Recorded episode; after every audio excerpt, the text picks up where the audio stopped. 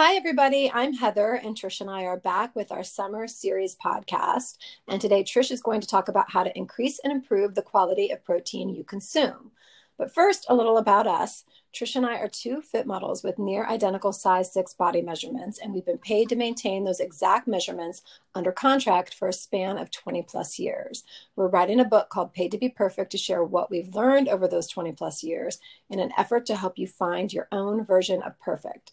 We hope our book will be out later this year, but in the meantime, we're sharing what works for us right now. So, Trish, please share with everyone how we can all increase and improve the quality of protein we consume.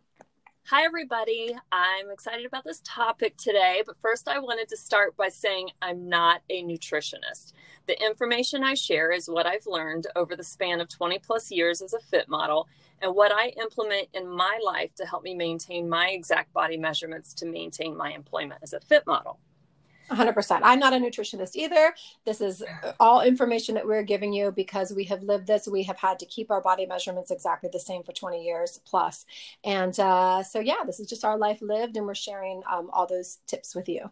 Yeah, and I honestly think that uh, what we share has a lot of value, even though we aren't a nutritionist or a doctor or a nurse, because we don't just talk the talk, we actually walk the walk. Well, and so, we have the measurements too. In our right. history, we have a whole sheet, a whole chart um, that shows that we've, you know, maintained those measurements. Yes, exactly. So, in saying that, I still thought it would be helpful to give you a little science about protein content that nutritionists actually follow before I dive into my own recommendations. So, the American Academy of Nutrition and Dietetics recommends that the average individual should consume 0.35 grams of protein per pound of body weight per day for general health. Therefore, a 140 pound woman would need roughly 50 grams of protein per day for general health. While I'm I am a meat eater and today largely discussing animal-based protein options, I'm also a big proponent of including plant-based proteins as much as possible into your nutrition. Heather will be sharing more next week specifically on the topic of plant-based proteins, which is why I won't be di- you won't hear me diving deep into that topic today. That said, there are both healthy and unhealthy choices within both buckets of animal based proteins and plant based protein options. My goal in this podcast is to help you increase and improve on the quality of animal protein products you consume. Heather will be dis- discussing next week how to improve on the quality of plant based proteins in your diet. Let me start by sharing some practical protein equivalents in common foods that you may may or may not have in your nutrition to help you determine if you are meeting your daily protein equivalent. So remember at the top of this podcast we talked about 0.35 grams of protein per pound of body weight. So you can do your um, calculation and then listen to some of these protein equivalents to see if you're roughly meeting that estimate.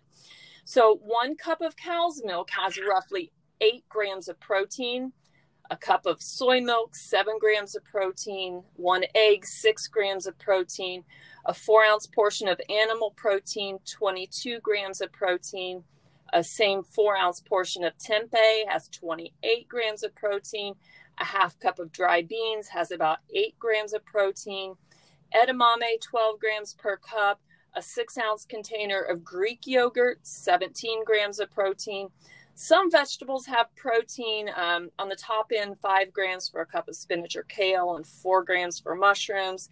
Nuts and seeds, too, with hemp seeds at the top of that bucket with 10 grams per ounce. Almonds, six grams per ounce. Chia seeds, five grams per ounce. Whole grains also have protein. Whole oats have three grams for half cup. Quinoa has four grams for half cup. So those are just some rough uh, protein equivalents. Kind of, you can do the calculation and see if you're close. Now that you have an idea of how much protein you need and some rough protein equivalents in common foods, let's dive into some healthy and unhealthy animal based protein options. Remember, again, Heather will be sharing next week on healthy and unhealthy plant based protein options. Uh, healthier protein options for meat eaters boneless and skinless chicken or turkey breast, fish of all kinds, uh, 93% lean or greater ground chicken or turkey, 95% lean or greater red meat, um, pork tenderloin, and as much as possible, choose organic free range meats, both for the health of the meat you're consuming, but also the health of our planet and the more humane treatment of the animal. Healthier options for meat eaters and vegetarians, because vegetarians still eat animal products, just not the meat of the animal. Um, so these would be eggs, 1% Greek yogurt, 2% plain kefir, uh, light ricotta cheese, 2% cottage cheese. Uh, and also, you could do like a clean whey protein shake powder or a plant based protein uh, shake powder. Now, to transition, talk a little bit about unhealthy animal based proteins. So these are proteins um, options to minimize as a daily habit choice or delete from your nutrition altogether. So these are things like high in saturated animal, um, high in saturated fats um, and animal meats, uh, highly processed meats like sausages, most deli meats, uh, because they have additives, fillers, excessive sodium, and um, and also overly processed dairy products um, like some yogurts and cottage cheese products. Believe me, not all yogurts and cottage cheese products are created equal. The next time you're at the store, look at the Daisy brand cottage cheese in comparison to the store brand cottage cheese. Daisy has three ingredients milk, salt, and vitamin A, whereas the store brand has a full three lines of ingredients, most of which you can't pronounce. Never a good sign. Well, we're also doing an ingredient podcast uh, mm-hmm. uh, eventually, too, and we'll get into all that uh, yes. when we talk about that. Yeah, ingredients, it's so important to look at the ingredient labels. Yes, so checking the ingredient lab- label on processed animal products is always a good idea. And as Heather mentioned, we, we are going to be talking more on that. But in general, you are looking to ensure that there are not artificial additives, preservatives, and that the sodium level is reasonable. What is a reasonable amount of sodium in a processed manufactured food? Well, the American Heart Association actually recommends roughly 1,500 milligrams of sodium a day. Now, you can have slightly more if you don't have any health concerns, and recommended slightly less if you have a heart condition. The problem is that some frozen and processed animal proteins have nearly a day's worth of sodium in one portion.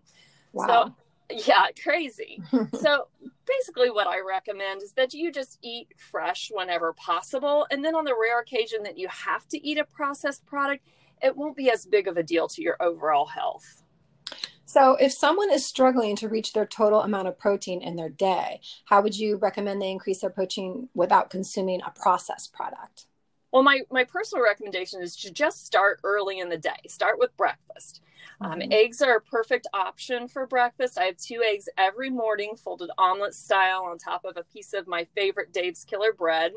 You could also have eggs that are hard boiled and already in the fridge ready to go or even make a batch of mini veggie omelets in a muffin pan. I love to make that. Put a, just stuff the muffin pan with uh, whatever kind of dark leafy green or broccoli or whatever kind of vegetable you like. And you put a little cheese and just whip up an egg and put it right into the muffin pan. And then you can have two of those that you can just warm up and heat on the go or, or take to work with you. You could also do a clean yogurt that's less processed, lower in sugar a clean protein shake for breakfast, or even overnight oats in little pint sized mason jars for an on the go option. For snacks, I often do veggies and hummus or a clean yogurt, both of which are providing protein. Um, some healthy lunch or dinner ideas that I make frequently for myself and my family are lean ground turkey taco meat that we um, that, that I make with my homemade taco seasoning for burritos or tacos. We often do a lean ground turkey chili. I also love a good salad with grilled chicken or salmon on top. Uh, I love to make a, this really nice. I have this really simple recipe for an almond crusted chicken breast, and I like to make a whole lot of it. And then I'll save it in the fridge for a meal a night or two later, uh, where I just take that almond crusted chicken breast and basically put a little pasta sauce and a little bit of Parmesan cheese on top, and voila, it's chicken Parmesan. That's my little mom's secret. I also encourage you to try different types of cooking methods. I like to use the grill for lean proteins and veggies. I love to roast chicken and veggies in one pan in the oven. Uh, soups and stews are my go to in the fall and winter months. Um, there's so many healthy combinations. My family really enjoys a homemade chicken noodle soup. This is how I kind of my kids love pasta. You know what kid doesn't? I'm not a big proponent of a big plate of pasta, so that's how I uh, incorporate pasta. I'll put it in a, a super stew with a, some good chicken and vegetables. And speaking of vegetables, one of my favorite dishes in the fall is a loaded veggie soup that I just add beans or beans and rice to or chicken to for uh, to add a little bit of protein. Um, but that those are my recommendations. I hope that helps you. My hope is that this podcast has provided you with information to help you increase and, and improve on the quality of protein you consume. Uh, meat eaters, please stay tuned for next week's podcast that Heather will be um, talking about. She'll be talking more in depth on those plant based proteins because while I'm a meat eater, I do see the value in incorporating plant based proteins into our nutrition as much as possible and I know you agree. A hundred percent. Well, you know, as far as dairy goes, um, I love dairy. I just, you know, the older I get, the less I digest it well. Uh-huh. So my son actually, you know, eats. I make scrambled eggs for Luke. He eats hard boiled eggs all the time. You know, he eats way more cheese than I do. Um, so you know, I do have to pay attention to those. Uh, more healthy organic uh, forms of dairy protein for him yeah. um, in the animal world. But uh, yeah, that's about all the animal stuff I make. so, anyway, that was great information, though. We appreciate listening. Uh, thank you all for listening to our Paid to Be Perfect podcast summer series. Know that this is what works for us, but you're you. So take from us what feels right and make it your own, however that looks for you. Ask us questions or give us your ideas for what you want to hear in future podcasts. And please like and follow our Paid to Be Perfect podcast. It's on Apple, Spotify, and Google, or even better, check us out on our Instagram account which now has a link to our podcast in the bio. And we will have other cool direct links of our favorite things that you can access from our IG bio as well. And we will have lots of photos and ongoing tips in the IG stories. And we're also on Facebook and Twitter. So stay tuned for next week's season of season two, Paid to Be Perfect podcast, and keep following for more info about our book, tentatively due out this fall. And remember, you're perfect.